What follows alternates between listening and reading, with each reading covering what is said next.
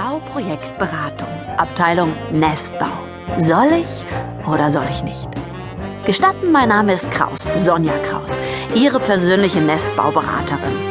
Nach mir vorliegenden Indizien kombiniere ich, Sie haben dieses Hörbuch gekauft, weil Sie das Thema Baby irgendwie interessiert oder betrifft. Vielleicht haben Sie ja schon drei davon oder Sie haben gerade erst Nachwuchs bekommen.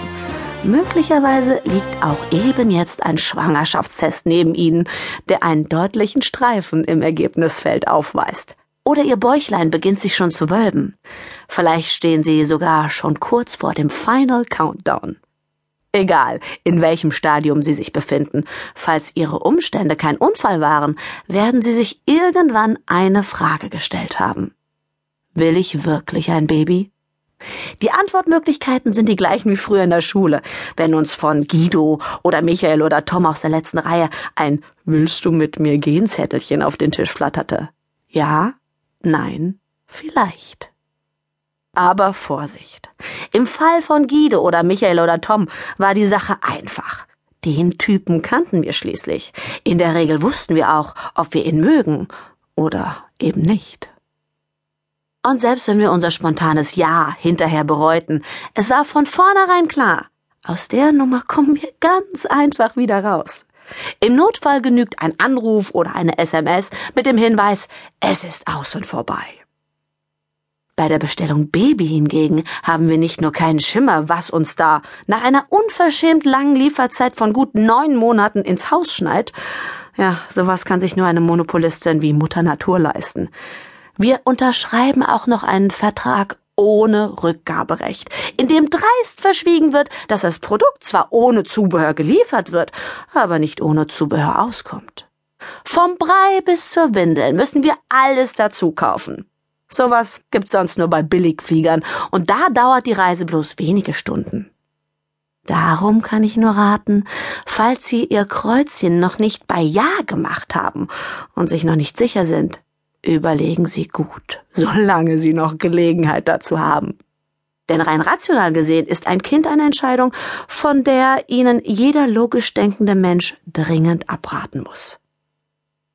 Neben unserem bisherigen Leben lassen wir Mädels uns dabei die Figur ruinieren, wir lassen uns aufschlitzen, abmelken, mit Schmerzen malträtieren, gegen die jede Wurzelbehandlung ohne Betäubung Pillepalle ist. Und wofür? Um uns zur Leibeigenen eines zunächst nur etwa 50 Zentimeter großen Wesens zu machen. Selbstbestimmung? Ha, vergessen Sie's. Nicht vergessen sollten Sie dagegen, so ein Kind kostet. Uiuiui. Ui, ui. Das Statistische Bundesamt hat Zahlen veröffentlicht, nach denen Eltern für ein Kind 550 Euro löhnen müssen. Natürlich, nicht bei der Anschaffung. Die kostet im Normalfall nix, von Sonderfällen wie künstlicher Befruchtung mal abgesehen. Aber eben im Unterhalt, pro Monat und im Durchschnitt. Das macht hochgerechnet bis zum 18. Lebensjahr schlappe 120.000 Euro. Gern auch mal deutlich mehr. Doch die allergrößte Gefahr lauert ganz woanders. Denn Babys machen süchtig. Heroin ist nix dagegen. Sagen Sie also nicht, ich hätte Sie nicht gewarnt. Von der Droge kommen Sie nie wieder runter. Wenn das Mami-Programm einmal gestartet ist, kann es nicht mehr gestoppt werden.